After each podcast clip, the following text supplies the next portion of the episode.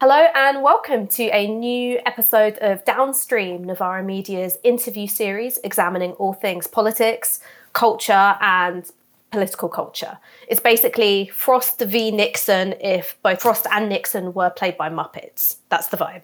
Um, I am beyond gassed to introduce this week's guest. She is an accomplished vocalist, a show director, a seamstress. She can do things with her hip flexors that I can't even pronounce.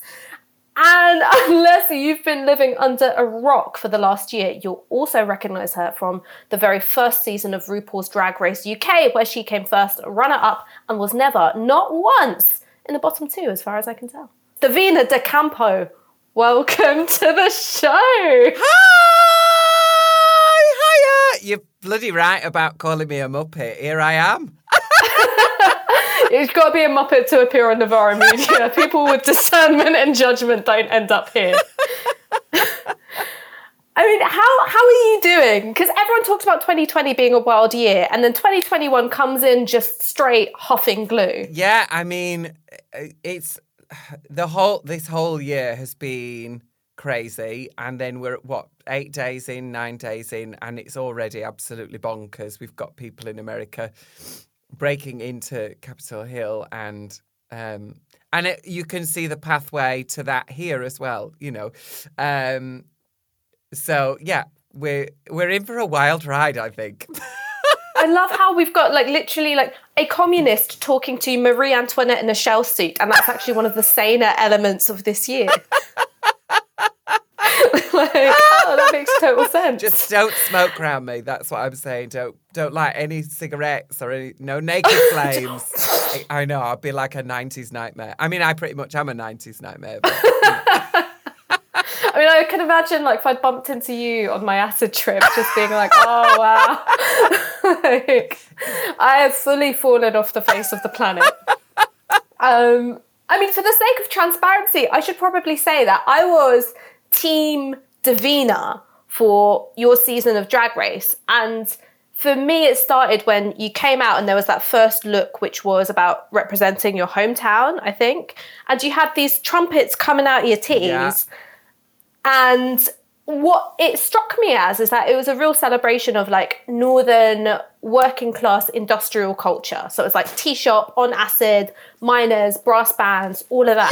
yes. And I thought like I hadn't seen drag from this country, which represented that aspect of British working class history. Was that like a conscious thing for you? Well, like Brighouse is very much that. Like it is a real working class um, and an industrial town. You know, it's it's suffered uh, from all of the '80s malarkey that went on, um, and and th- and that's its roots. And it's famous for a brass band. Um, and which is obviously where the, the brass band comes from. You know, they were in Brassed Off, and they they literally world famous in in the brass circles, the Brighouse and Rastrick Brass Band. Um, you know, so that was where that came from, and then uh, I was just pulling elements of um, Brighouse and and its history in there. So you know, around my neck, I had this brass um, canal barge because Brighouse is uh, was became an industrial hub because of the canals, and without the canals, Brighouse wouldn't have grown up into the little town that it it became. Um, and the house that I grew up in actually was built by a mill owner as well. So one of the owners built the house that I grew up in in 1875. So you know, I have these real strong links to that industrial part of um, Brighouse's history. And then, of course, we're surrounded by Bradford, Halifax, Huddersfield, and all of those those mill um, those mill towns as well. Do you consider yourself to be a political person? Because I listen to that and I go, that is such a political history of the place that you come from. Yeah. Do you know what I mean? Not like party political, but it's saying like I align myself with this certain class of people. Yeah, absolutely. I mean, I I can't say that I am from a working class background. I'm not. We were we were really lucky. Like the house I'm talking about, it was a mill owner's house. That's somebody who's got some money, isn't it? Uh, so you know, dad was a doctor, mum was a nurse. Both of them are educated. Both of them had been to university. All of us have been to university. All seven of us. Um, but we very much went to schools that were very mixed. So it wasn't like, oh, these are all middle class, you know, mm. easy life kids. Absolutely not. Um, it was a very, very broad mix of kids that I was mingling with. Um, and and so, you know, I really understand what that's like. And just because we were in that house also doesn't mean that everything was easy. You know, when as most people's parents did through the 90s, when they uh, broke up, when their marriage dissolved, um, you know, we were we were on 8p loaves of bread and 3p noodles. You, that's you know, so we were we were really on on the the edge of of things. You know, try mum was doing her absolute best to make um make ends meet. Very very difficult.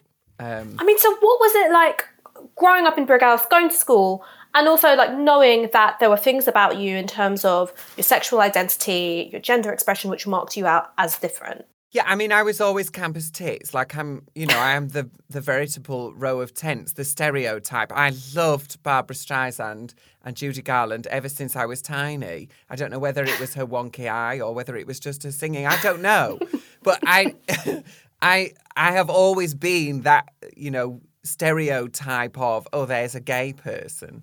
Um, so you know julian clary was like me but oh there's there's somebody doing what actually i would really like you know that's that's me. Um, and growing up in a place like brighouse which has um, a tendency to be quite inwards looking um, that's not always that easy you know with those little towns where you grow up there, you get a job in the town, you work in the town, you live in the town, you don't leave the town. Why would you leave the town? Stay in the town, the town! Everything's about the town! Um, it's like interviewing Lisa Nandy. I mean, I hope I've got better eyebrows. Um, it, you know, it's very like that. Um, and for somebody who doesn't fit into uh, those pre prescribed. This is what men do. This is what women do. This is how men behave. This is how women behave. This is how you're supposed to live your life. Um, for somebody who, from just a really, really early age, clearly does not fit in with those um, predetermined roles, it, it was very difficult. It, it was genuinely very difficult. It's also that thing of coming out from the 80s and that huge homophobic backlash, you know, precipitated by the AIDS crisis. Something that my mum uh, said to me. She was terribly disappointed when I came out as straight. She was like, not even a little bit bi curious. She was like, here I am, like feminist, open, inclusive mother, and I've raised like two heterosexual girls. This is this is awful. When my stepbrother came out, she was punching the air. She was like, at last, I can prove myself.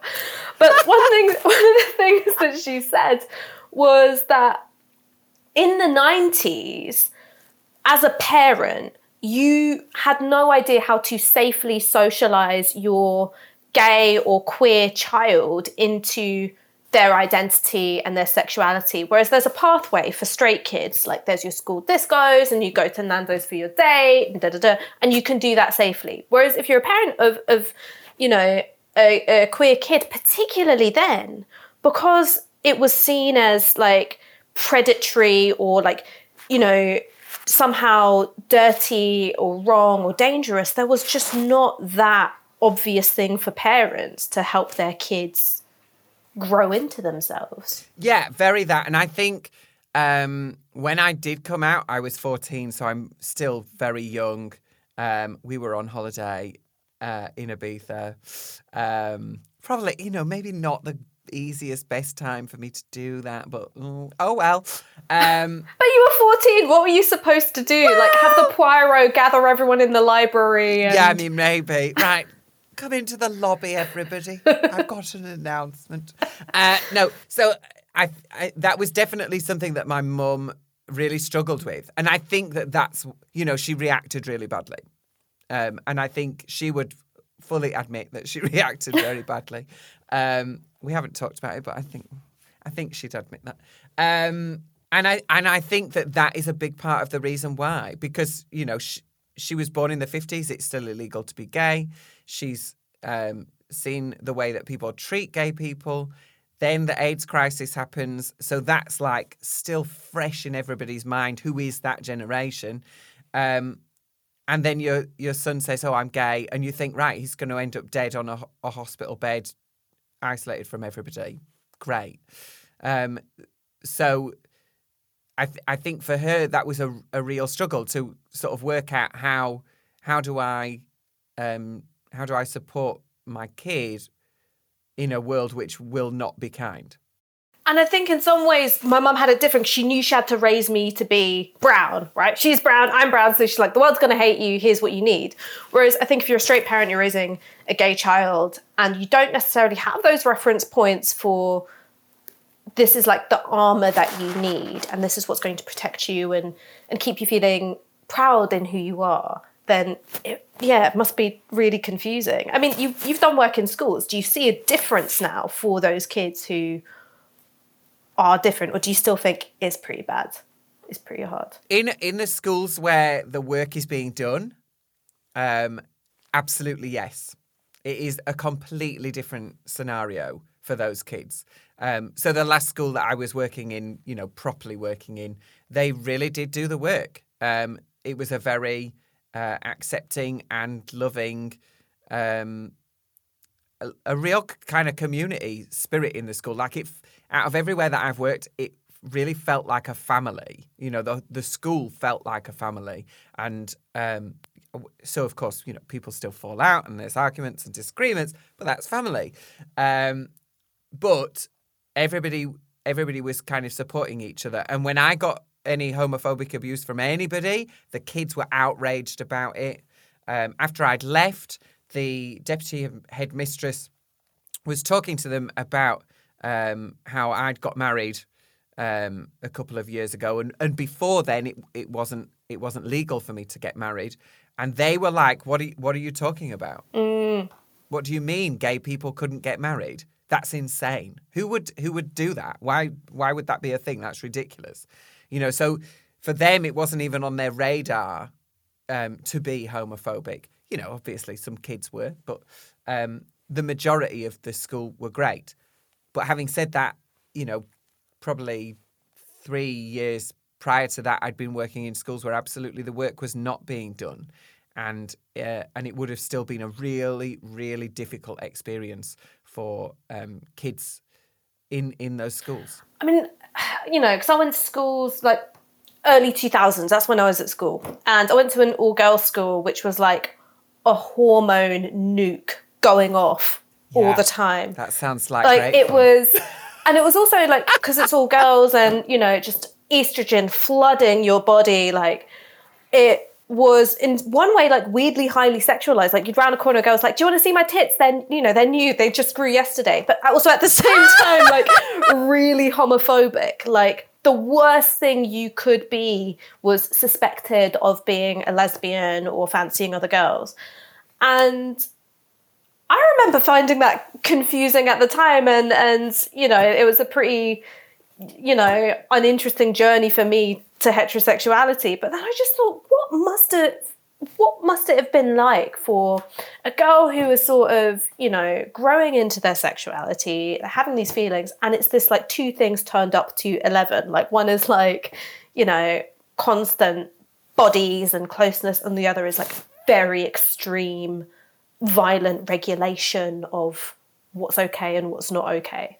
Yeah, and I think Okay, so I think that there's a major problem in our school system anyway. I think the the deregulation of it is really damaging to lots of kids in lots and lots of ways. I think having um, religious schools and academies which don't have to follow a set because uh, they don't have to follow the um, uh, the, curric- the curriculum in the same way, um, which means that they don't have to teach about uh, gay people or about lesbianism or trans people in the same way that a, a normal state school would would do. Um, and I think that that's really damaging because it doesn't it allows too much um, of the head teacher or the academy head's agenda. Um, and that damages people who are in a minority. It allows um, that fostering of misunderstanding to to happen.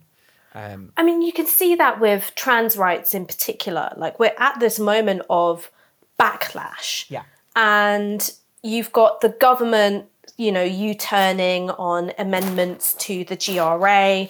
You've got a kind of renewed moral panic about changing rooms and toilets. And you've also got this sense of, you know, particularly if you're a trans woman, you can't win. If you want to transition when you're young and access hormonal treatment, you've got court rulings saying that's going to be a lot more difficult. And then if you transition when you're older and perhaps your facial features aren't so like traditionally feminine, you will be seen as like, you know, kind of a pervert, you know, a man in a dress and like demonized for it.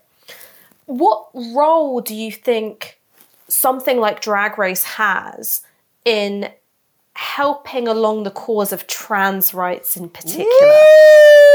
Oh, there it is. There's the bomb. There- Tell me what you think about that. Hey.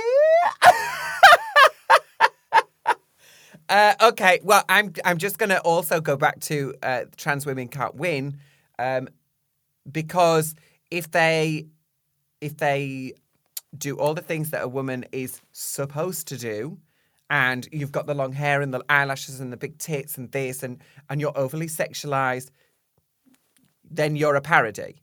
Mm. And it, if you don't do enough of that, then you're a failure.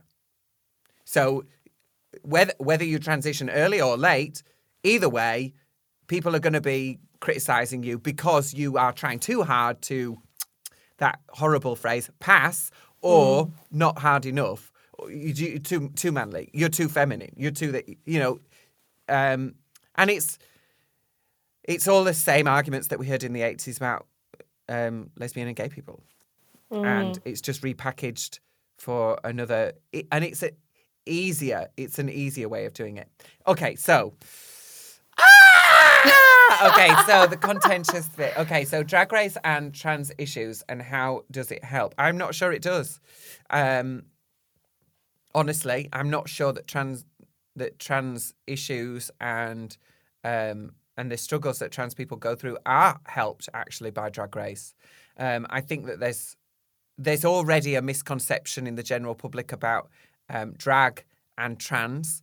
Um, that uh, a if you're a, a drag queen, you must be trans, or if you are trans, that you are not able to do drag, or you are in fact just doing drag.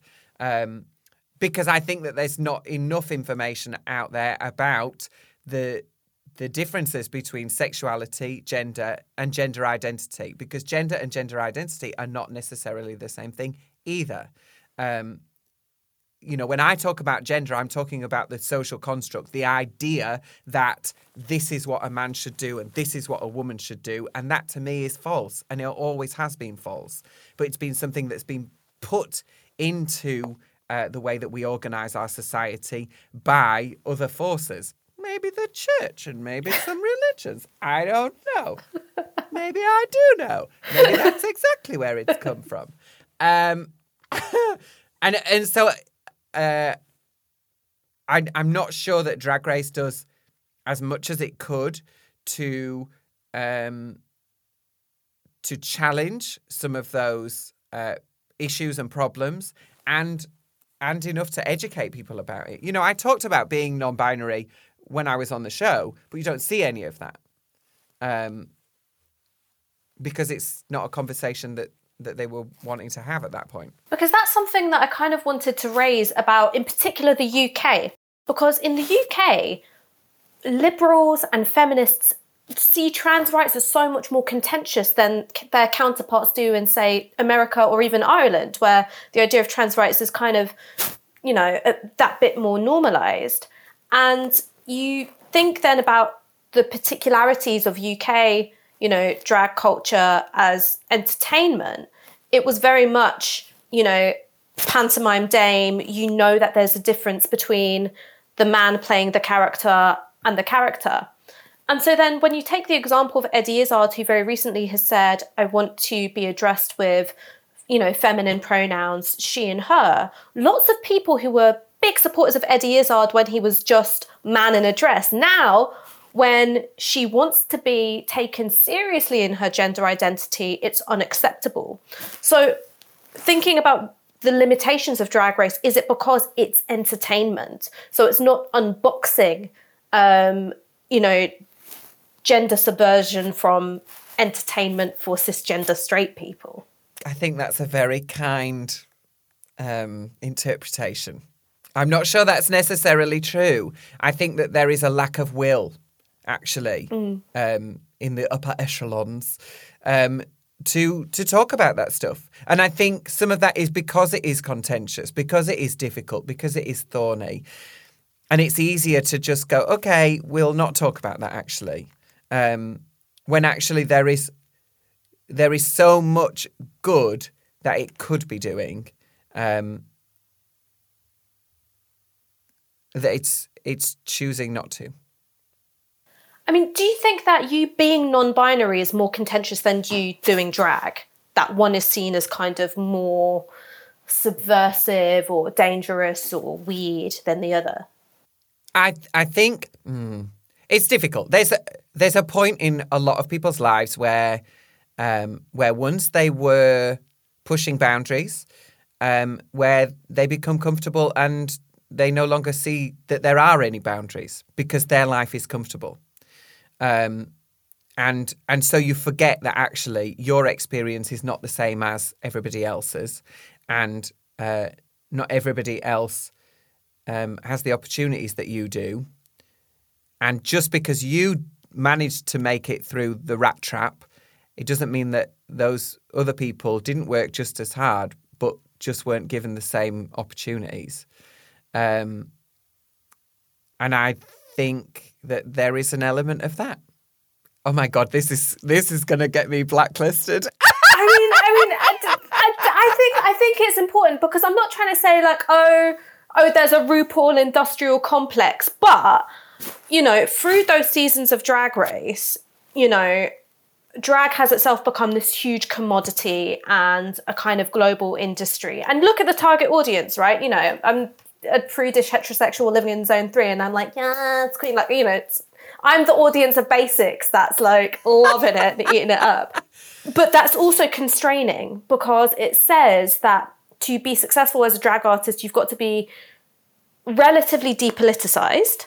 So you're kind of broadly liberal, but you can't be like, guess what? I'm a socialist, and I think that like you need me- Medicare for all, or like mm. austerity is a bag of shit. You know, you can't be saying that stuff and it's also you can't you've got to be a kind of drag which is safe for straight people like me to consume and feel easy about it can't there's a limit yeah. to how challenging it can be but if if that's going to be the case then you can't continuously be calling drag punk mm because it's not. That's the least punk thing in the whole world. That I'm going to sanitize this and make it safe for everybody.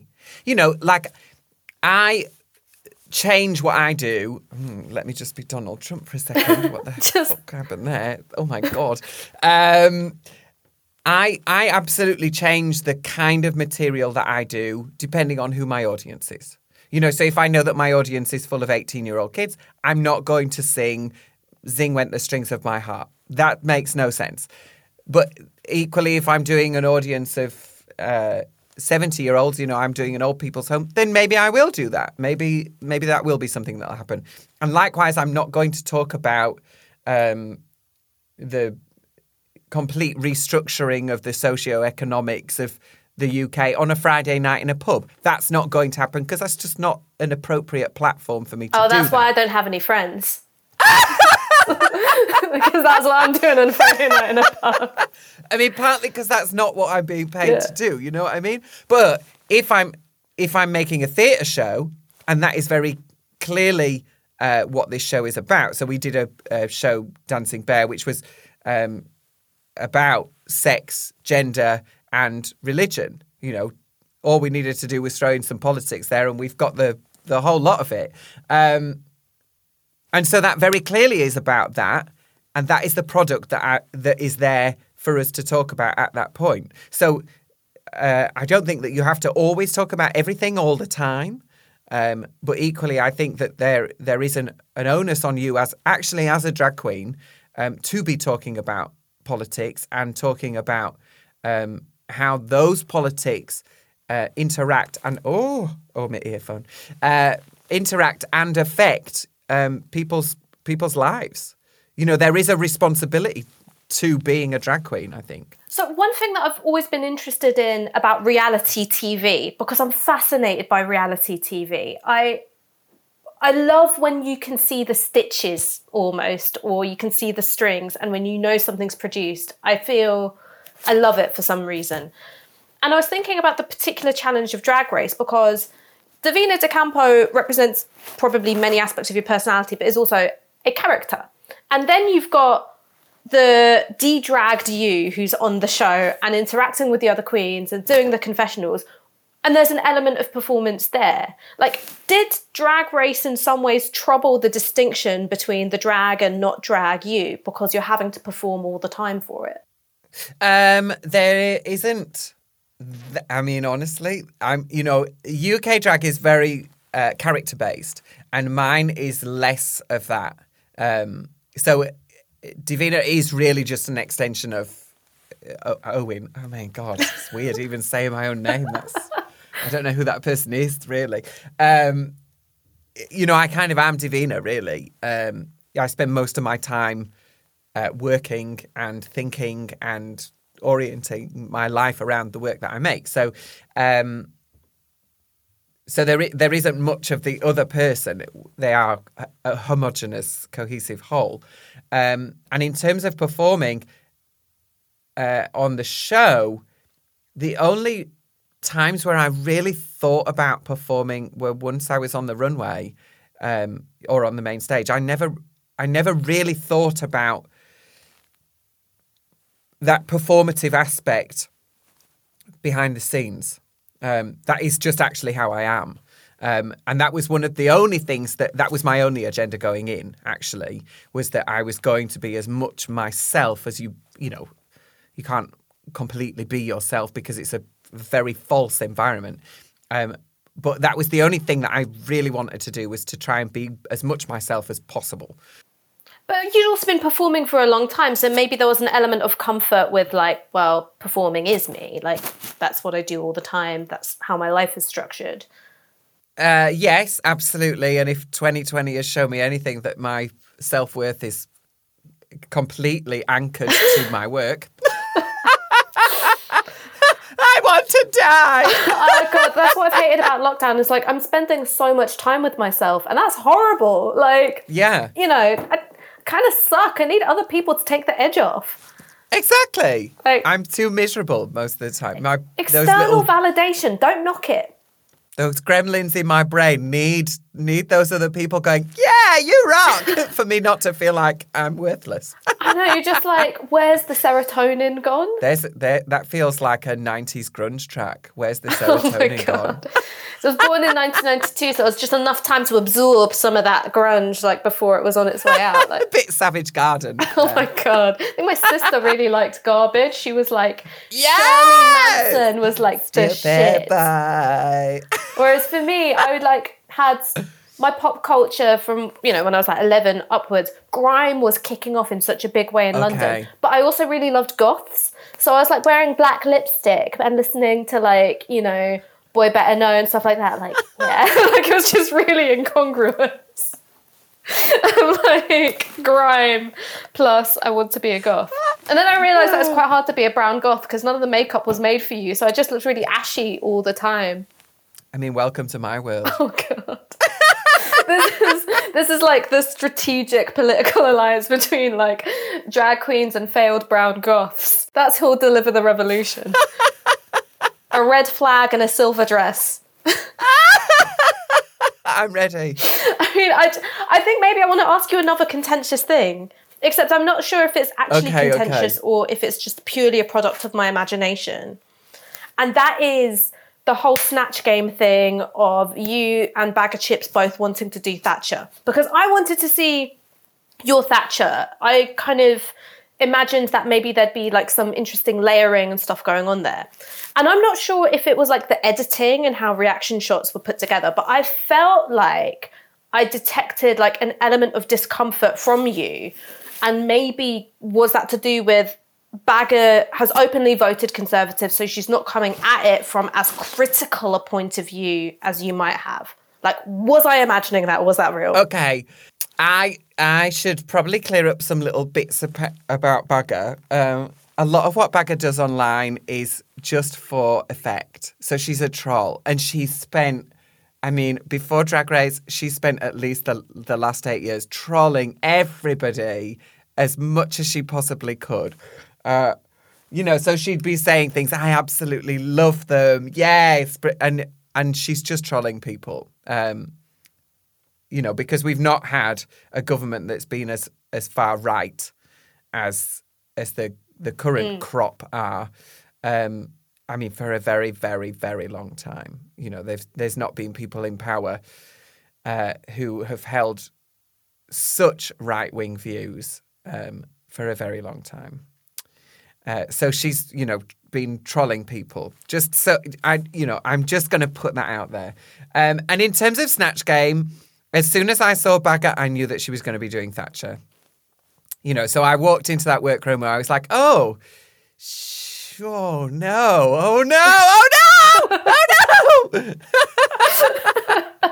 no. um, but go like looking at it now do I think I would have done a better job than her? No, because that uncomfort, that discomfort that you saw was because I sat down in that chair and I lost my mind. I absolutely lost my mind.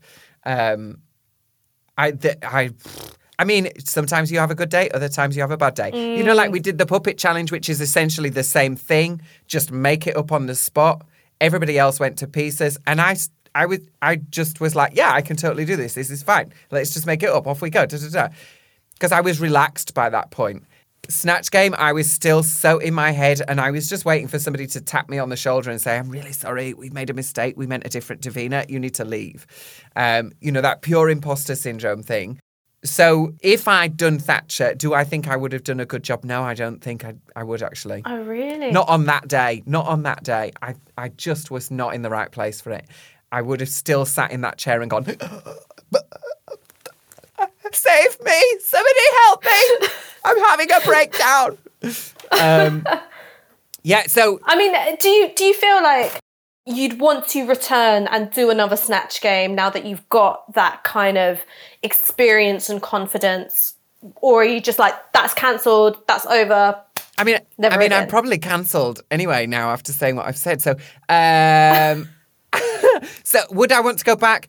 I think if they, if they asked me for All Stars, I, I probably would go back. Am I desperate to go back and prove myself in Snatch Game? No, that's not really what I do. That's not my um that's not my modus operandi for drag. You know, like I am just very honest and open and there are things which obviously is a joke and then there are things which obviously are, are not a joke when I'm when I'm working and uh, and performing and and it's it's about how how you as an audience read that.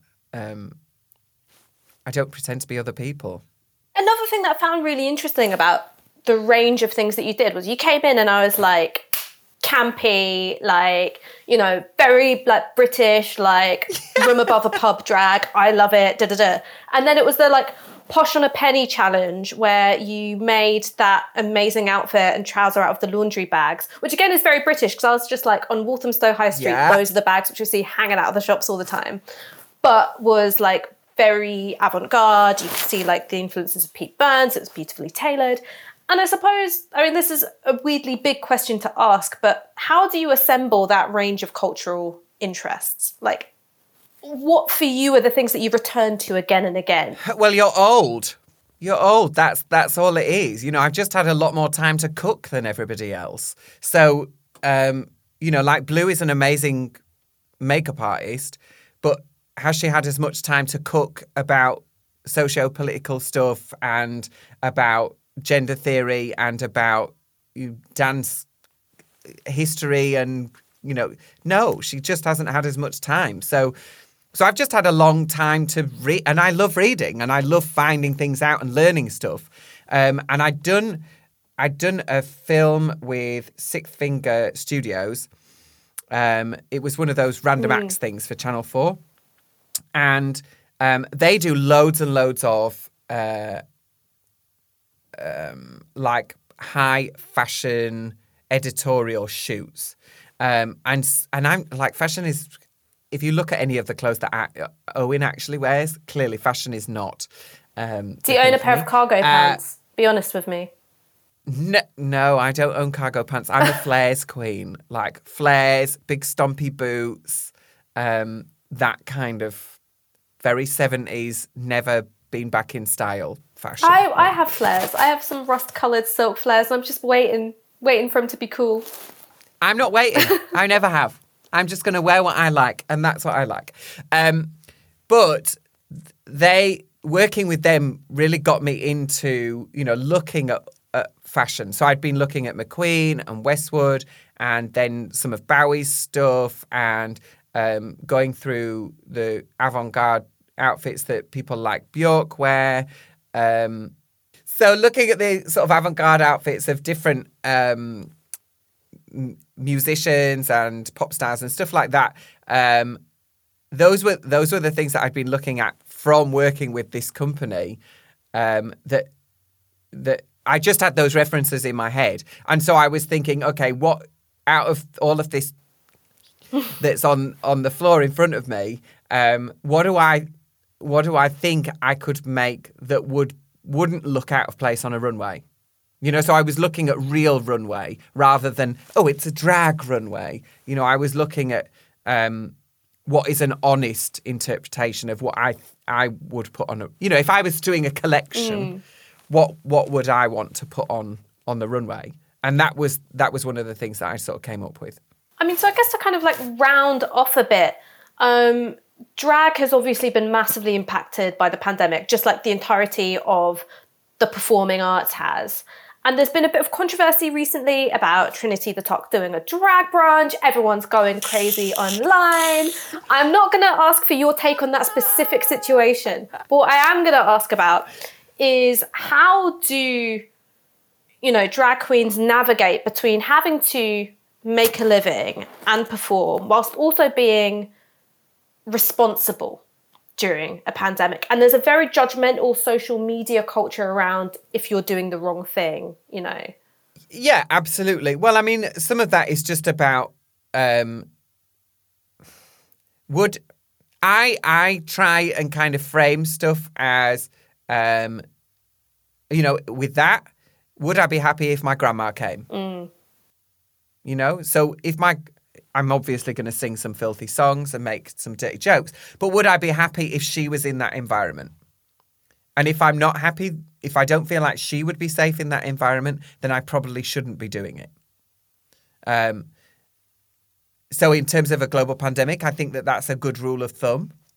Um, and I, I think that in terms of um, branding deals and people that you associate with or work with, I think that there's a similar rule of thumb that if you if you feel like you would be judging somebody for working with that person, then you probably shouldn't do it either. You know, if you're not into uh, exploiting people in uh, the third world, then maybe don't be buying human hair wigs. I don't know. maybe that's something we could have a conversation about. Uh, and there's also, um, you know, some of the the makeup that we all use, the shimmer that's in it, comes from little kids who are mining it, and it's terrible for their lungs, and it causes long term problems. You know, uh, so you should be looking for um, synthetic versions of that. If you're not happy that children are going down mines so that you can have a shimmery face. i mean so this is kind of almost returning to the punk point because there are some people who think that punk is about cynicism almost. You're just so cynical about everything. You don't give a fuck. There you go. And there's another way which goes well actually are you serious about social justice and taking on power? And that's an element of punk. So thinking about if you return to drag being punk do you go for full cynicism or do you go no, I actually have a social conscience and I want to act on Yeah, it. Yeah, I mean, I don't, I don't feel like that was what punk was really about anyway. I think punk was just about challenging the establishment and saying this isn't the only way that you can do things, and it's definitely not the right way that you do things. Um, and I think that we can see that, you know, right now we've got the uh, the minister against cronyism and corruption is married to somebody who's just been given 21 billion pounds and thrown it down the bog. well, this is not the right way to do things. That is not a, a good foundation for a, a properly democratic society that we are literally just handing out um, billions of pounds, millions and billions of pounds to people who are, you know, Tory ministers' mates. That is not a, a good system. this is like very far away from the drag thing now, but do you think that the kind of rampant cronyism and corruption, any other country we would call it corruption, which has taken Yeah, place during the pandemic, it doesn't seem to have broken through as a big story. People aren't as angry about billions being splashed around on these contracts, but they were furious about MPs' expenses. Like, what's that about? That they see some things as corruption and other things are just fine, normal. Because they're not poor people. Hmm. It's just, we've had, you know, the last 30 years of poverty porn and vilifying people right at the bottom that, well, but they're rich. They're, that's, that's what I want. I want to be rich as well. I want to stand on the top of people's heads with my boots so that I can get to the top. And I just think that that's a really unhealthy um, attitude for a society to have. I mean, some of it is is that we're in the middle of a global pandemic, and um, it, I think in terms of people's uh, list of priorities, is that the top of their priority, or is it more that actually they just want things to work and for us to get out of this? One last thing. Okay, Can my drag name be Cheskifo de Campo? yes. What does Chesquifo mean? It means mean? disgusting. and it was what Gino D'Acampo was like yelling on Saturday Kitchen when he got pissed off with that girl for putting salad cream on a lasagna. So he was like, Cheskifo, Cheskifo. So I just thought, I mean, he's wrong, but yeah, that's a great word. you're, you're a salad cream on lasagna person. Listen, salad cream, mayonnaise, get it on there. Love that. I'm not sure if Love that's a Yorkshire that. thing. 'cause my partner's from Barnsley, and he's just like, I will make like a beautifully spiced thing, and he's just like squirting mayo all over the place. I am all about the mayo. Love, love, love it.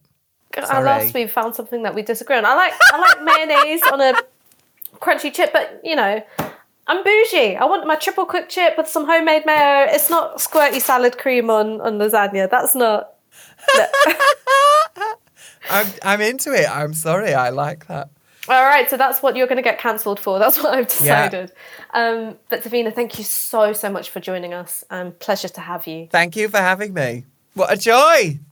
So that was the most fun I've ever had during an interview. If you enjoyed it and you want to find some more banging content, go to novaramedia.com. You can subscribe to us on YouTube. You can follow us on Twitter, on Facebook, and Instagram. And you should also uh, keep an eye on us on iTunes. And if you really liked that content or you really hated it and you want to improve it, you could go to novara.media forward slash support to give us the equivalent of one hour of your wage per month so we can keep working around the clock to bring you the kind of news and analysis that you just don't find anywhere else. Happy New Year, and I'll see you in a bit. This broadcast is brought to you by Novara Media. Go to novaramedia.com slash support.